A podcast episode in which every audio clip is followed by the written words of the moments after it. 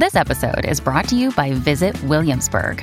In Williamsburg, Virginia, there's never too much of a good thing. Whether you're a foodie, a golfer, a history buff, a shopaholic, an outdoor enthusiast, or a thrill seeker, you'll find what you came for here and more.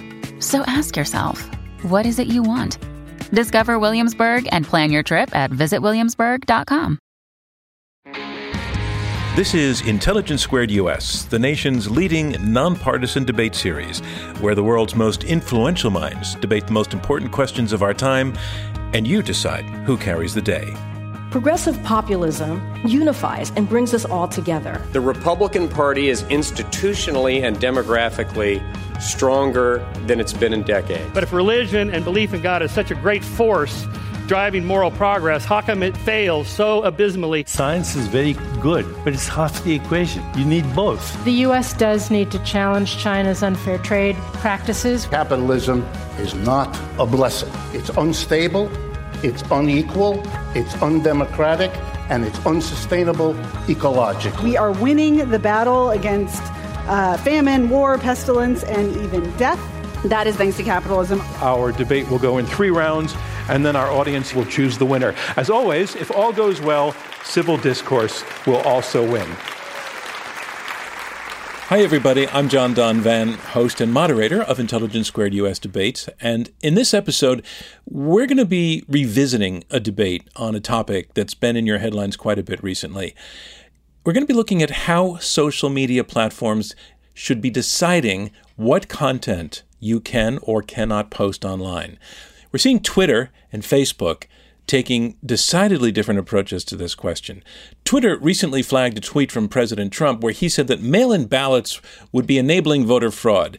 The president responded to being flagged with a brand new executive order that would strip social media companies of their protections from liability for anything that users post.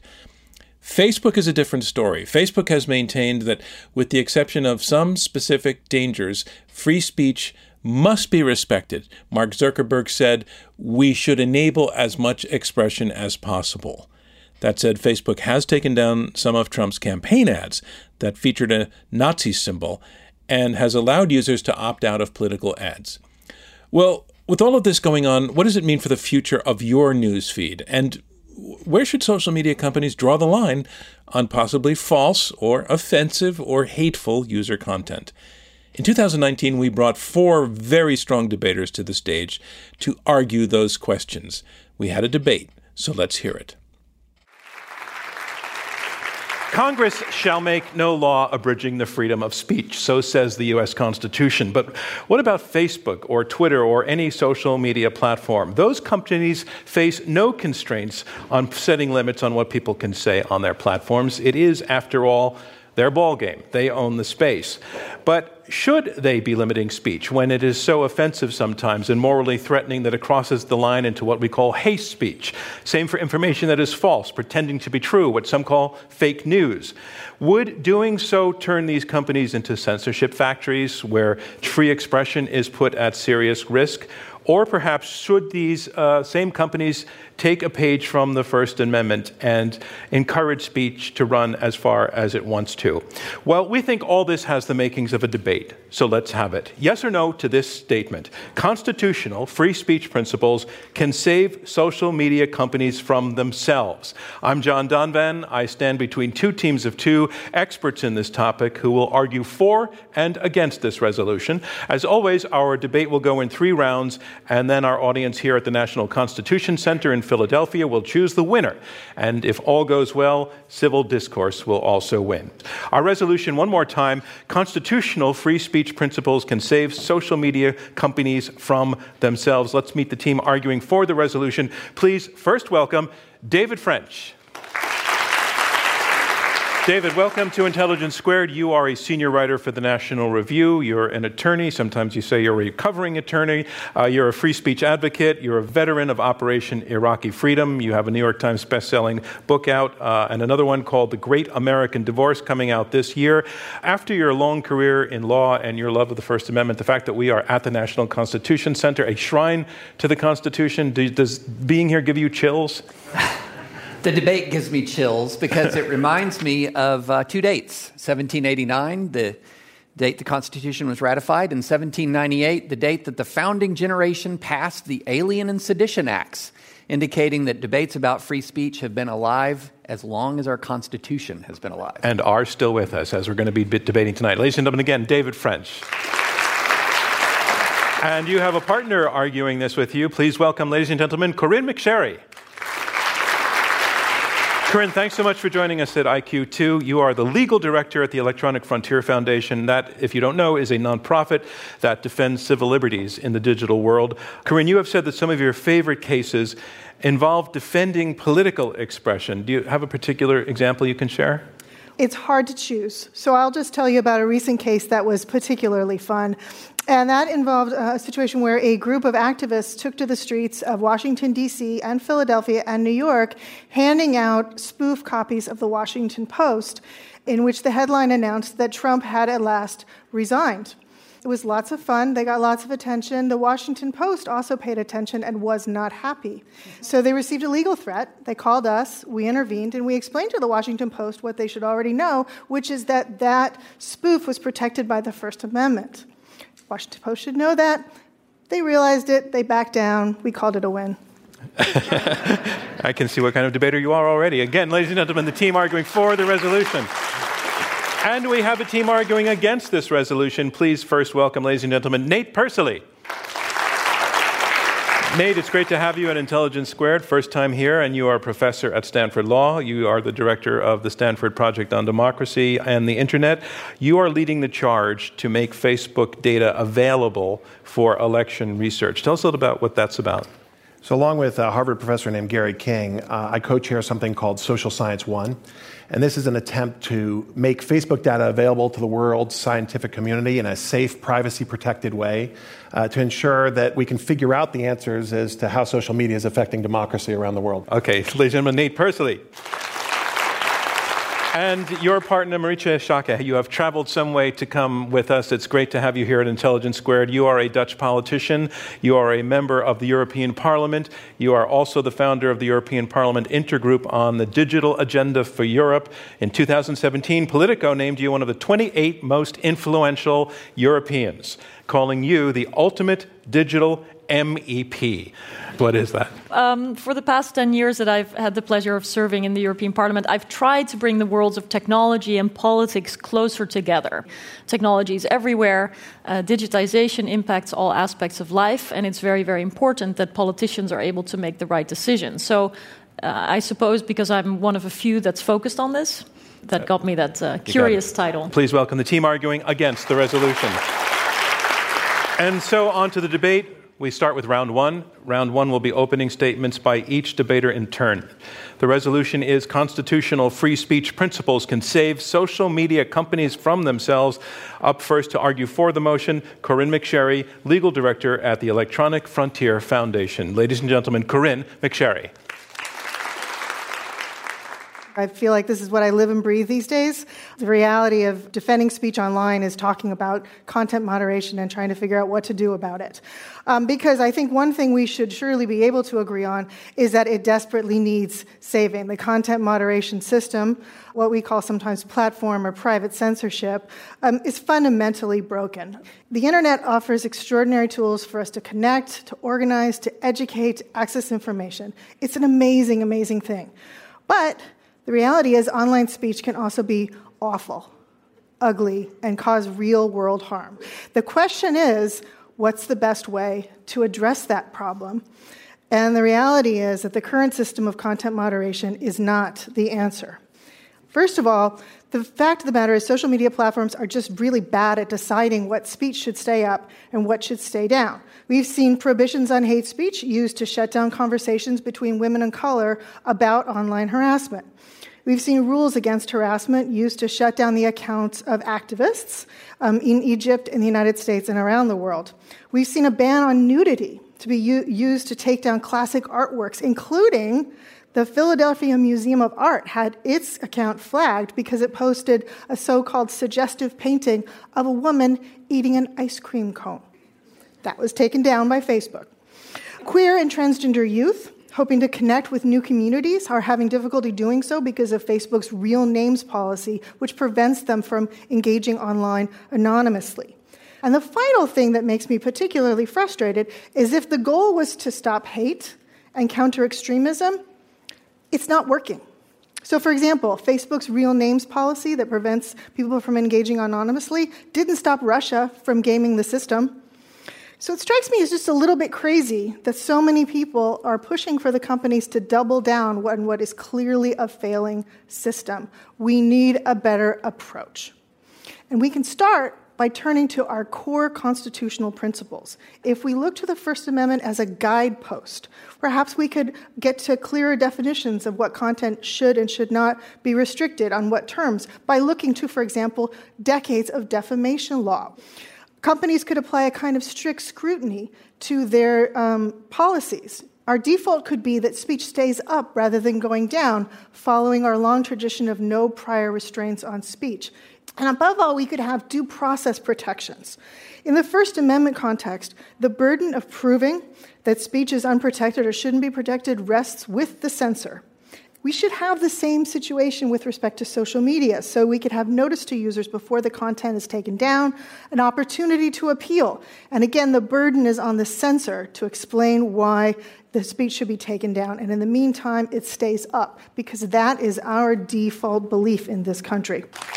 Thank you, Corynne McSherry. That resolution again constitutional free speech principles can save social media companies from themselves. Here is our first debater speaking against the resolution Nate Persily, professor at Stanford Law. So, when I think uh, about what might save social media companies from themselves, I think a little bit maybe about antitrust law, maybe about greater privacy protections. I rarely think that what we need is actually more hate speech more bots, more trolls, more foreign interference in election. And that actually is what the First Amendment would require if these social media companies were to apply it. The First Amendment is to restrict government. It's not actually to restrict private companies like Facebook. Actually, if you believe in the First Amendment, you will actually believe that Facebook and other social media companies can apply different rules to the speech that's on their platform. My arguments against this resolution are, are just a few uh, short points. The first is that it's actually naive to think that you can apply the First Amendment in the context of a social media platform. The second is that it's actually undesirable. The third is that it's actually illegal. And the fourth is that it's actually hypocritical. Besides that, I agree with this resolution, okay? uh, so the first is that it's naive.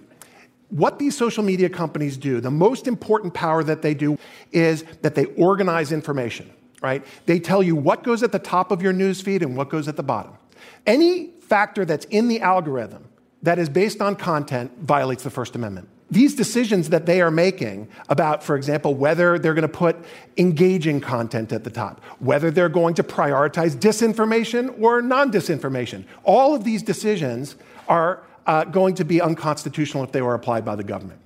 The second argument is that it's actually undesirable. So as Corynne mentioned, yes, there's the possibility that then you would end up having more nudity in your in your news feed. It's much more than that. Virtually all pornography is protected by the First Amendment, right? Because Facebook's not going to know it when it sees it. And so do they actually have an obligation? Does Instagram, which has 13-year-olds on its platform, have an obligation to respect the same constitutional restrictions on pornography that the government does? Similarly, I have a real problem with, with uh, federal or state or even university banned uh, hate speech laws. I think they're overbroad. But does Facebook actually have to decide that just because Nazis are allowed to march in Skokie, that they can march across your newsfeed?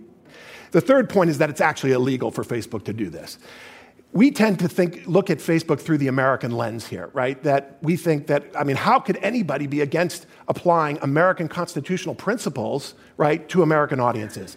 The truth is, Facebook is an international platform. And so while Holocaust denial is perfectly protected under the US Constitution, right, and you can say all kinds of things, you know what? Germany might have a different view on this. And for an American multinational corporation to then decide that there is one standard, a US constitutional standard that then is going to apply around the world is a real problem.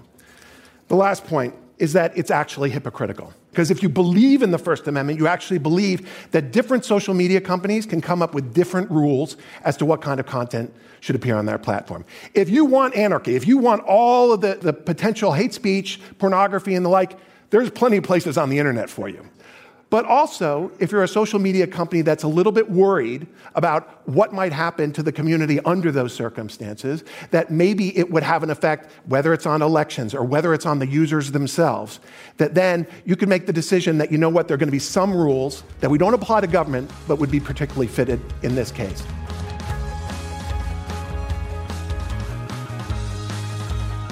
We'll be back with more opening statements from Intelligence Squared US right after the break.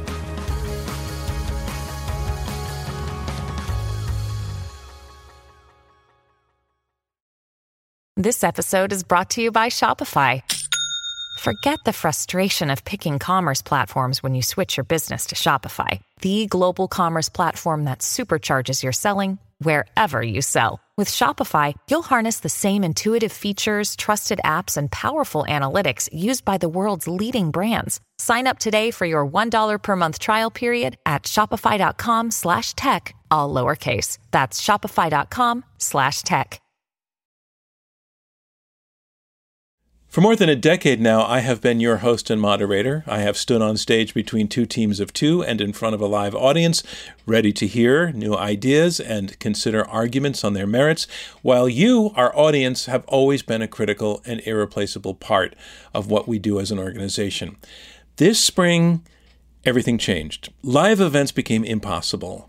And while we were all hearing conflicting news on the spread of coronavirus, and we were all battling an infodemic, we knew that we still owed you true debate, the substantive, fact filled competition of ideas that you have subscribed to for years. So, our team here got to work. In the past few months, we have transformed Intelligence Squared.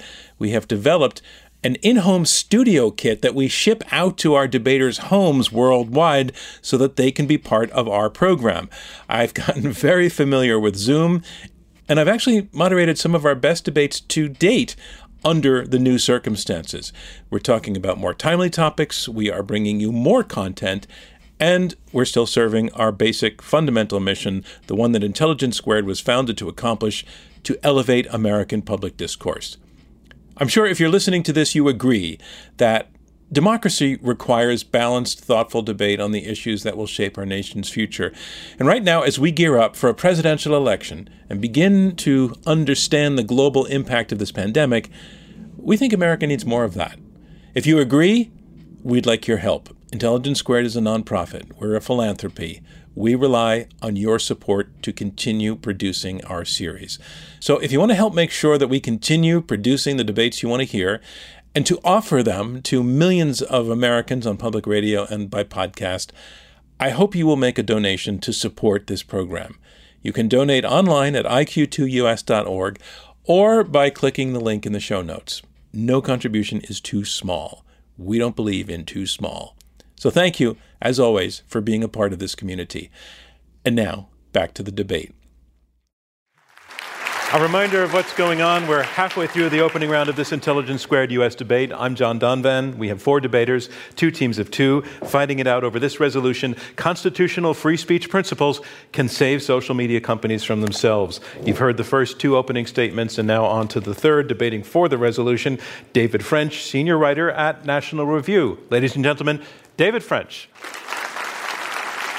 If there's one thing that we know over 200 plus years of attempted censorship in the United States of America, it's that censors constantly, consistently mess things up, exacerbate divisions. So last March, there was an interesting poll uh, that the New York Times reported on is a poll of college students. And it said to college students, if you had to choose between inclusion and free speech, which would you choose?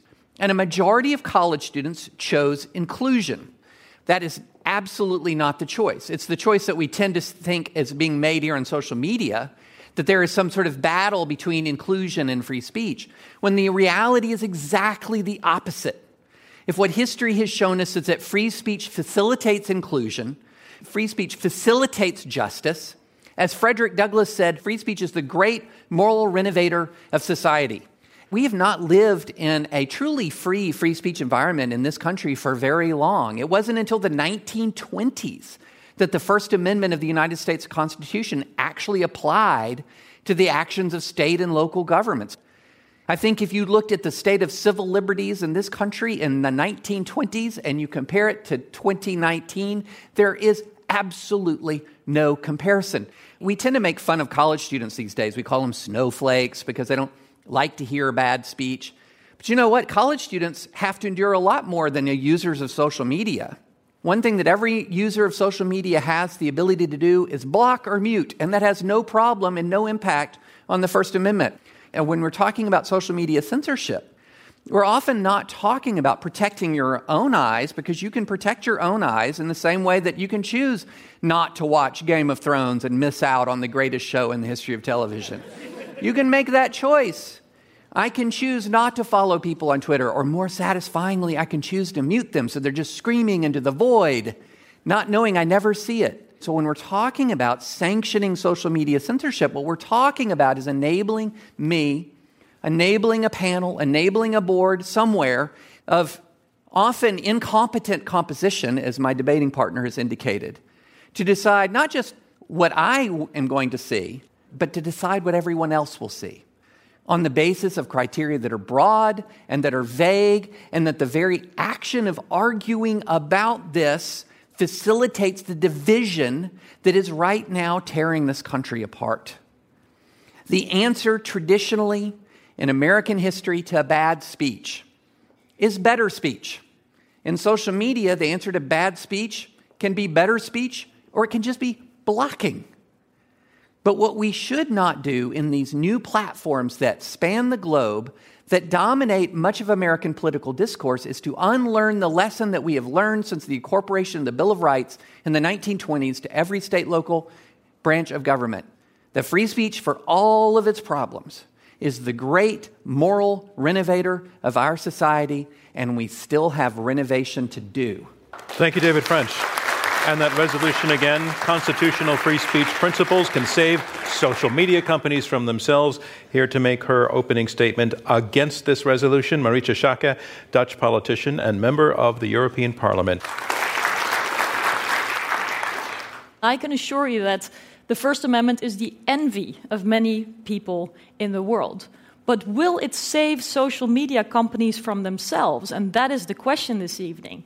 To that, the resounding answer is no. Because if the First Amendment could save social media companies from themselves, why hasn't it? And why are these companies in so much trouble? Because last time I checked, but you know this better than I do as Americans, the First Amendment does apply in this country. But privacy violations, the illegal collecting and selling of data, the live stream, streaming of a gang rape, all happened.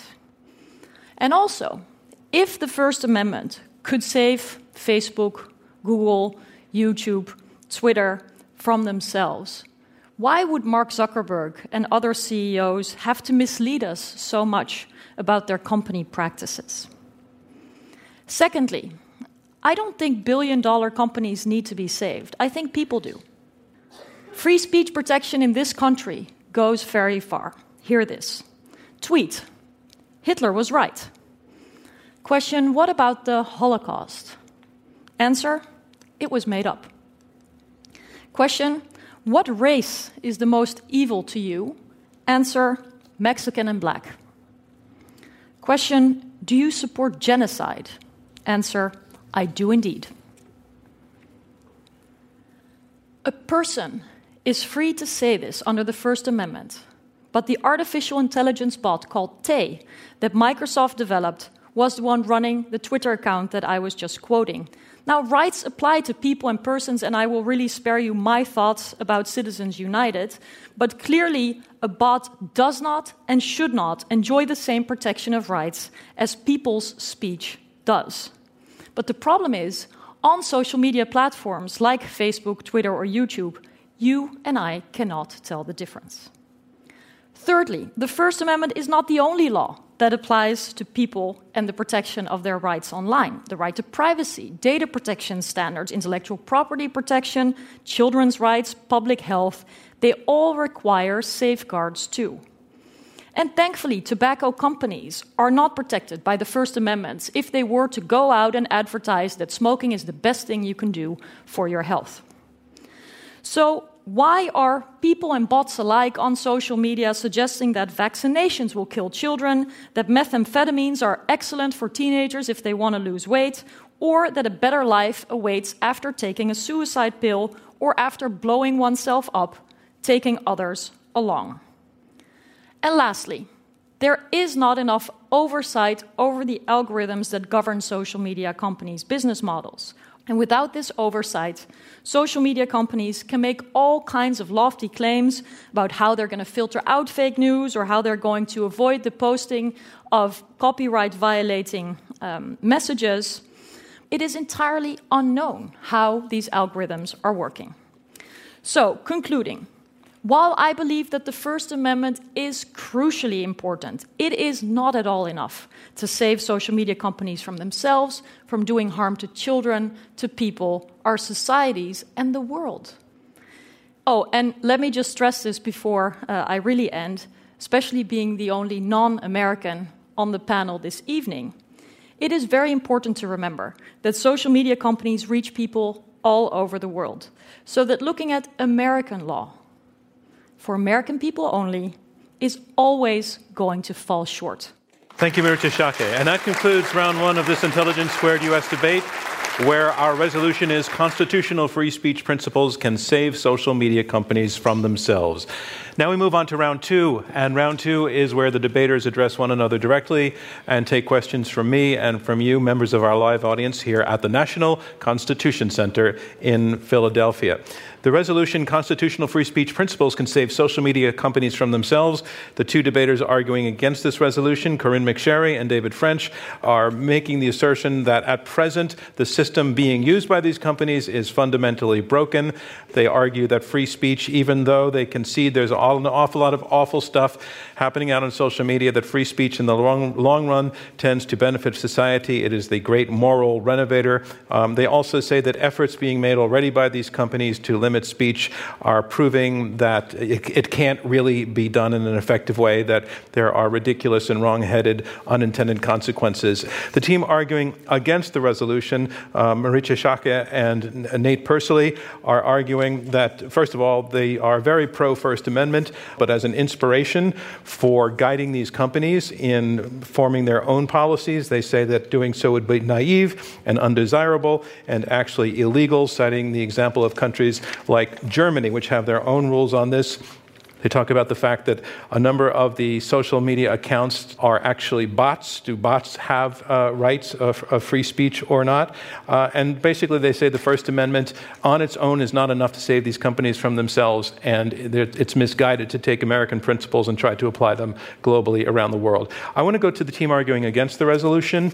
I noticed that your opponents used the C word a number of times censor and censorship. It's a pejorative word, I think, in this context. They're calling your, they're, they're saying that you're basically arguing for censorship. Nate, Persily, are you pro censorship? No, I'm not pro censorship. The problem, again, is that you have no choice here. All right, what the social media companies are doing is organizing information for you, right? They make a they have to make some decision as to what goes at the top and what goes at the bottom. That in and of itself, right, if it's done by the government is going to violate the First Amendment. So you can call it censorship, right? But it's essentially what the platform is, which is that it's curating and delivering information to you, right? It, there's certainly the case that there are, you know, there are a parade of horribles on the other side, right? That they could uh, be over inclusive in their content. But the slope is slippery in both directions, okay? And so all of us are going to dig our heels in on some part of that slope. We're not going to say that um, the you know Facebook has to allow everything onto the platform, right? The question is, is it the First Amendment? Corynne McSherry, uh, you did use the censorship word, and your opponents are saying you can call that if you want, but it's not really the point here. So, can you take on that response? Sure, absolutely. So, I think what we call it is, is private censorship. I mean, the tr- traditional way of thinking about censorship is censorship by government, and, and this is different from that. But I would posit that it's in some ways, given how important social media platforms are right now, the decisions that are being made by a few corporations in Silicon Valley are having as much effect on online speech uh, and the future of online speech as anything any government is doing at the moment. Although I would flag that, by the way, governments often participate in these takedown decisions. Governments take advantage of community standards policies to force content offline that they could never do officially, but they do it via a community standards What's flag. An ex- Let me ask Marietje Schaake, you said earlier that the First Amendment is not enough. What else That's is needed? right. What is needed then? What is your, what, what is your vision for Well- the solution? Well, I believe one of the main challenges that we face both in Europe and in the United States is that currently the social media companies, the platforms specifically, they enjoy an exception of liability. They are claiming under this law that they are a neutral platform. They're simply just connecting A to B. like the phone company w- would be, like the example. phone company or like eBay. You know, what, does eBay know that a stolen car is being sold, for example? No, it would say we're not liable for that. We're simply uh, connecting the, the seller and the buyer.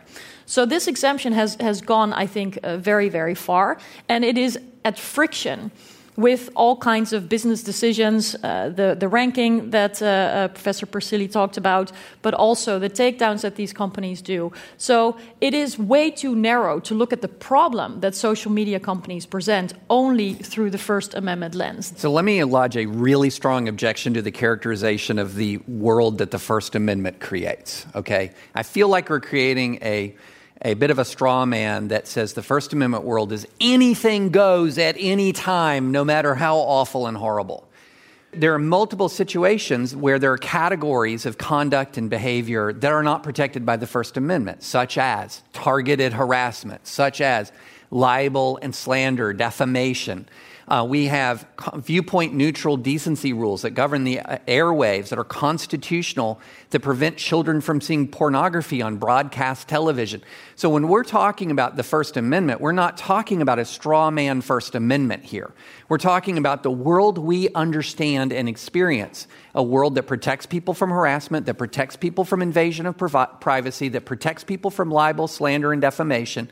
It is that the government is not discriminating amongst viewpoints to determine which viewpoints are going to be privileged and which view- viewpoints are going to be suppressed. That's the cardinal rule of the First Amendment. And that's what the social media companies struggle with so darn much. It took a village of people at Facebook, according to a recent Vanity Fair ar- article, to decide whether feminists could argue, quote, men are scum. Okay, I'll tell you, I don't care. If they want to say men are scum, I might either engage or I might block them. But the idea that we're going to trust to Silicon Valley executives the determination of how feminists make their case is, I believe, that is what is repugnant to the First Amendment. Men are scum. I wonder if we're going to debate that at some point down the road. I, I hope not. Nate Persily, I, I, wanted, I want to pick up from the point that, uh, that your opponent just Well, hey, made. Sorry? Go ahead. You want to be in that debate. Is that what you're saying? No, I have a lot to. You're signing up already? Um, I want to take a question to Corynne. We've been talking about offensive speech for the most part, but there's another thing that's out there, and that's this thing called fake news that became very, very prevalent and problematic since 2016, and actually before that. And, and it's the, and I mean real fake news. Well, I, I can't believe I'm saying real fake news. Story, stories that are put out there that are, are by, whose authors are knowingly aware that the information is false, not, not the news that you don't like, but the stuff that's false. How does the First Amendment issue work into that? We're not talking, you know, is that content neutrality come into play there? Well, I think that the best way to approach well, there's actually a lot of people who are trying to do research right now to figure out what's the best way to get at the fake news problem. It is not obvious to me that asking Silicon Valley to solve it for us is the right path forward any more than asking Silicon Valley to solve any many, many other problems that we have. Just if you let me digress just for a second, I noticed that Pinterest is now um, taking down content that's part of this sort of anti vaccination movement. It seems to me that if you're worried about parents not vaccinating their children, maybe you shouldn't look to Pinterest to fix that problem for you. Maybe there are more effective ways of getting at that issue. And I feel the same way about a lot of the concerns that we have around protecting our elections. If we're worried about protecting democracy and protecting elections, maybe we should be thinking about things like, I don't know, gerrymandering or any number of uh, millions of other things that are affecting our elections and perhaps focus a little bit less on this one symptom that we think maybe we can get at by calling Mark Zuckerberg on the carpet. It and asking him to do more and double down on what is already a completely failed system. I'd like to go to the audience for some questions now. And the way that will work, if you raise your hand, a microphone will be brought to you. And I would ask you to stand up and tell us at least your first name and then ask your question. Does anybody have uh, anything to go with? Okay, right down front row here. David Harrison. It, it seems to me the problem is one, the huge mass of information that you have with the social media newspapers or radio are traditional forms of information had a limited pool that they could pull from. Here, I don't understand really how even Zuckerberg or any of the major platforms can actually yeah. Ch- pick and choose. And so, I'd like you to talk about that because it is so vast. Let me bring that so, question to the, to so the it side. Becomes, it becomes almost an impossible Either way, it's let, impossible. Let me bring that question to the side arguing against the resolution because it also picks up on something Corynne uh, McSherry said at the beginning, which is that it's kind of impossible to do. There's just so much out there.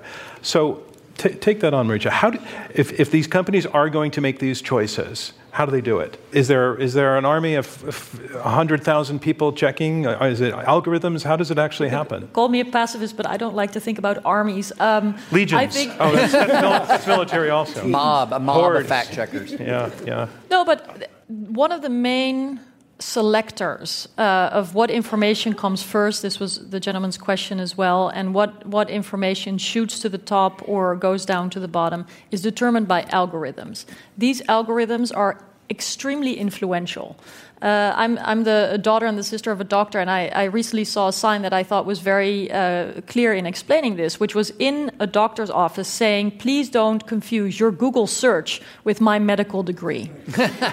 And unfortunately, the consequences of these searches are, are actually not that funny. There are people who think that by drinking olive oil or doing some kind of rain dance can be cured from cancer, even though they are very, very ill. So I believe that the way in which information is ranked and the deeper impact on our democracy, uh, on our, our uh, rights, constitutional rights, universal human rights, needs to be scrutinized much more. So but we need oversight over the algorithms in order to even know what the decisions are that they're making okay. uh, and whether the intended and unintended consequences are not causing unacceptable harm. More audience questions, plus closing arguments from our panelists up next. This is Intelligence Squared US. Your brain needs support, and new OLLY Brainy Chews are a delightful way to take care of your cognitive health. Made with scientifically backed ingredients like Thai ginger, L-theanine, and caffeine, Brainy Chews support healthy brain function and help you find your focus, stay chill, or get energized. Be kind to your mind and get these nootropic chews at olly.com. That's O L L Y.com. These statements have not been evaluated by the Food and Drug Administration. This product is not intended to diagnose, treat, cure, or prevent any disease. I want to remind you that we are in the question and answer section of this Intelligence Squared US debate. I'm John Donvan, your moderator. We have four debaters, two teams of two, debating this resolution Constitutional free speech principles can save social media companies from themselves. Another question? So, my question is for the pro side. So, it seems that you disagree with your opposition in regards to the effects that social media has on the democratic process. It seems that they're trying to maximize and you're trying to minimize it. So I guess I just formally ask, to what extent do you think social media has an impact on the democratic process and the way people cast their ballots? Can I ask you to rephrase your question to make it more on the point and ask each side to, to take on this? Does their vision of the way things want to, uh, should go actually enhance or or, or diminish democracy. So, would you say that the First Amendment approach you're suggesting would be an enhancement to democracy, and why? I think it's an enhancement to democracy for a couple of reasons. I will say and I will acknowledge that social media is a divided place. America is a divided place. It was getting very divided before social media. It's continuing to be divided. But the, the fundamental reality is that censorship itself is extraordinarily divisive. Censorship itself generates intense disagreement. Censorship itself can also even generate violence. The problem is when we talk about the negative effects of free speech, and there's bad political, there's been bad political free speech forever. I mean, we act as if um, bad political speech is created, uh, is just now creating problems. I mean, They made a musical about a vice president shooting a former secretary of the Treasury in a duel. I mean, this is, this is something that's been going on for a long time. And the answer is to empower the user, the speaker. It is not to turn to Silicon Valley and say, save me from fake news. It is not to turn to Silicon Valley and say, save my delicate eyes, when I can click a button and save my eyes myself. This is one of the fundamental problems. When we say turn to Silicon Valley and we say, save me, what we almost always mean is punish them. That's what we tend to mean. Right, We're looking to somebody else to fight our political battle for us, and that is not Silicon Valley's place. The question is the, the vision as you lay it out, where these companies would be making more of these choices that your opponents find offensive, would that be an enhancement or a diminishment of democracy? Again, they make these choices no matter what. They cannot respect the First Amendment in the way that uh, they're proposing here because they are making content based decisions. I think the nature of the question is if we're in a world where Facebook is saying you can't uh, be a Holocaust denier uh, on, our, on our site or you're off, you can't be offensive against certain minority groups or you're off, is that an enhancement to the dem- democracy or uh, diminishing democracy? Well, it's important to understand that there's more than just the American democracy at stake here, right? There are different democracies around the world that have different values. And so you know, my personal view is look, I do take a more libertarian approach for what I want to see on my feed. But you know what? I go and I I go into those dark corners of the internet and I see what people are saying. But you have that right. All this user uh, uh, power that he's talking about, you have that right right now. You okay, if, choose if, to be if, on Facebook. If, if the law on... in Egypt tells Facebook that, that they have to shut down a particular guy talking yeah. that the government doesn't like, does Facebook go along with that? And is that an enhancement to democracy? Sometimes yes, sometimes no. And that it is an extremely difficult uh, decision for them, right? So Holocaust denial, right? They will, they will take down. Actually, in Egypt, they wouldn't. Uh, and they're, I mean, this is, uh, you know, they have uh, really difficult choices that they have to make in different situations. Marietje. I think the example of Egypt is, is a very important one because this is not about what social media companies are doing and not doing only. This is about the rights that protect people. And people in countries where the rule of law does not apply are not protected yet. They are subject to all kinds of information that's being shared. Now, I believe very much that sharing more information and having more freedoms is is good for democracy, but we should not confuse those rights with the behavior of those companies. And I feel like that is, is not clear enough uh, in the arguments that the other team are making. I would like to see how social media companies are then actually applying the First Amendment, besides the point that people might be empowered, because I personally don't think we can put all the responsibility to understand the terms of use of all these tech platforms that would take hours, if not days, to read for non lawyers, 16 year old children, my 80 uh, year old neighbor alike. I mean, do you understand what you're saying yes to? So, so the fact that your opponents are arguing that, it, that, in certain countries what you're talking about just can't fly because uh, they have different um, tolerance for, for free speech. What do you do about that? Well, you know, look, the default position of an American company, a social media platform that is seeking and is its purpose, its founding purpose of these companies are to provide platforms for people's expression. I mean, like that. This is this is part of the founding purpose of many of these, or, of these organizations. That should be their default position. Now, if a law and another company and another country is prohibiting them from uh, following this platform, then they have a choice to make. Do they comply with the law or do they pull out from that country? And we're casting a lot of these laws, guys, as if these laws are all really, the, all the laws out there are laws against Holocaust denial. No. No. If you're operating in China, if you're operating in many other countries, uh, the laws are suppressing dissent in a, a, truly authoritarian and brutal way. And so some of these com- companies need to make hard choices and say, that's just, you know, the buck is not, incompa- is not compatible with the purpose of this platform and pull out.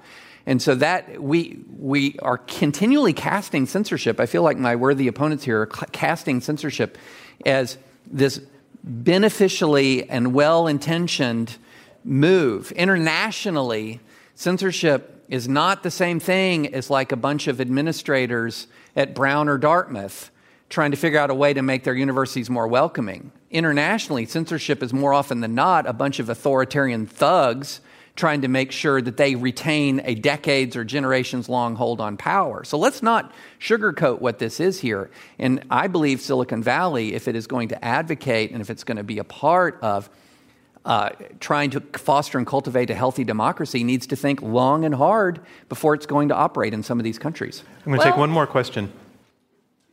Thank you. Something struck me that one of the uh, one of the speakers just said, and that was the purpose of the existence of these companies is to sell ads. I heard that too. I heard that too. These companies are not there to spread democracy. They're not there to spread truth. They're not there to spread justice. And they're not there just for people posting selfies. Would you not agree? The purpose of these companies is to collect data on users, to sell advertising, to sell products, and to okay. take that data and sell it other places. Have these companies not made that clear? They are not okay. news I'm. I'm going to break. I'm going to break into to relate the question to our resolution, which is this guy's saying baloney when you say these companies are there in any way to advance democracy and free speech and interconnectedness. They are there to make money. So I want to Corynne. speak directly to that point because I think that speaks to the irony of this whole proposition. We let's take it as as a given that we don't trust Facebook or any of these other companies very much, right? Maybe about as far as we can throw them. Why? Why in the world then do we nonetheless trust them to make good content moderation decisions? 10 second response from the other side. Should we trust these companies to do it? Sounds like you don't necessarily no, think so. You know, we're here to uh, bury Facebook, not to praise it. You know, I mean, it, it, I think you don't you don't have to you don't have to. I, uh, I have to say that concludes round yeah. two of this Intelligence Squared U.S. debate where our resolution is constitutional free speech principles can save social media companies from themselves. Now we move on to round three, and round three will be brief closing statements from each debater in turn. Once again, the resolution constitutional free speech principles can save social media companies from themselves. Making her closing statement in support of the motion here is Corynne McSherry, legal director at the Electronic Frontier Foundation.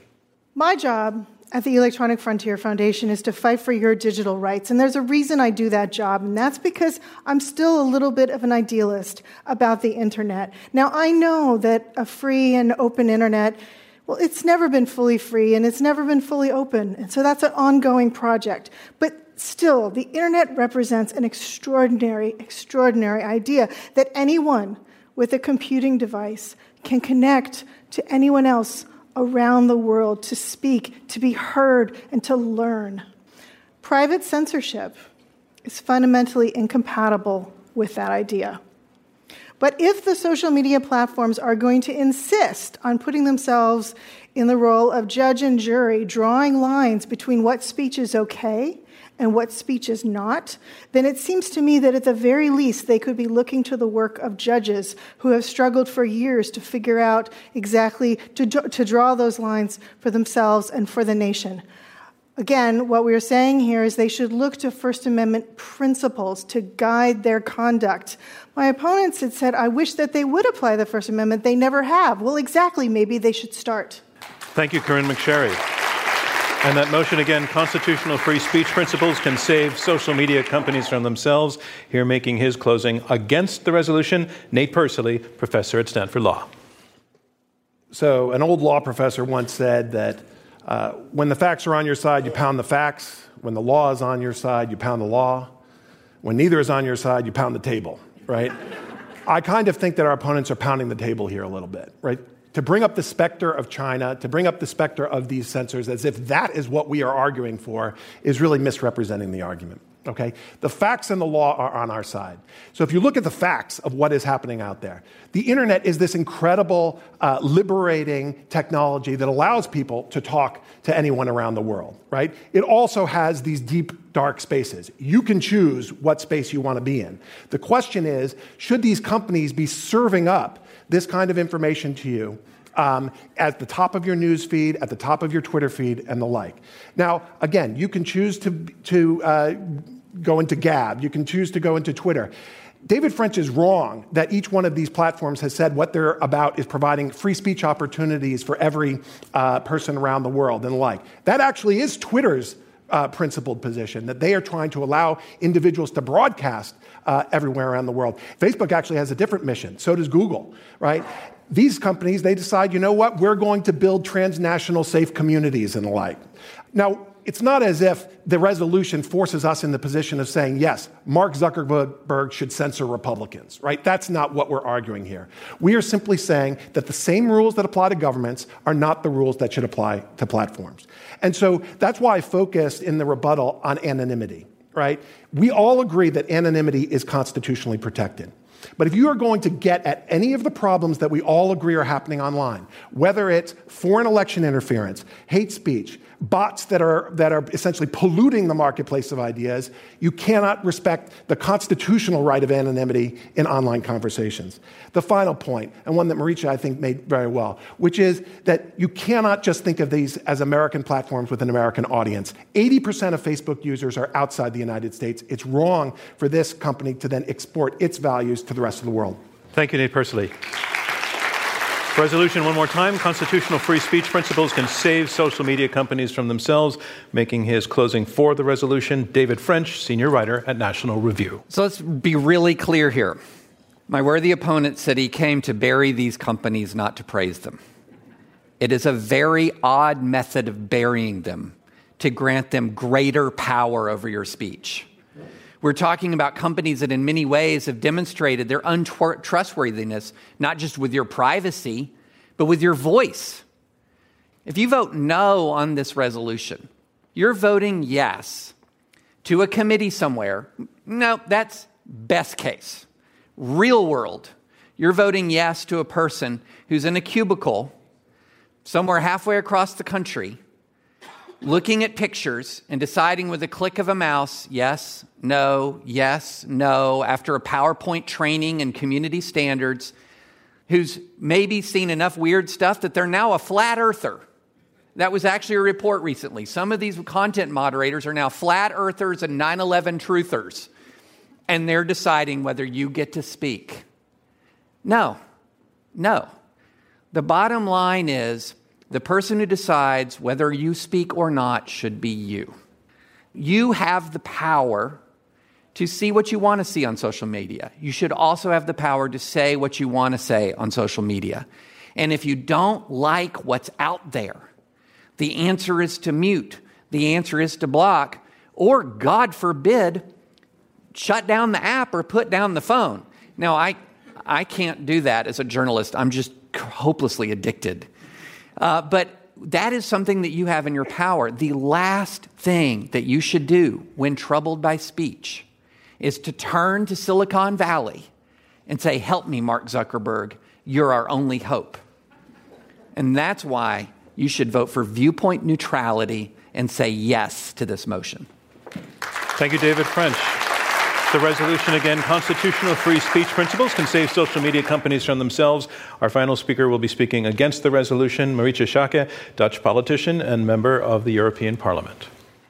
So I think from everything we've heard from both sides, it is safe to conclude that technology is not neutral.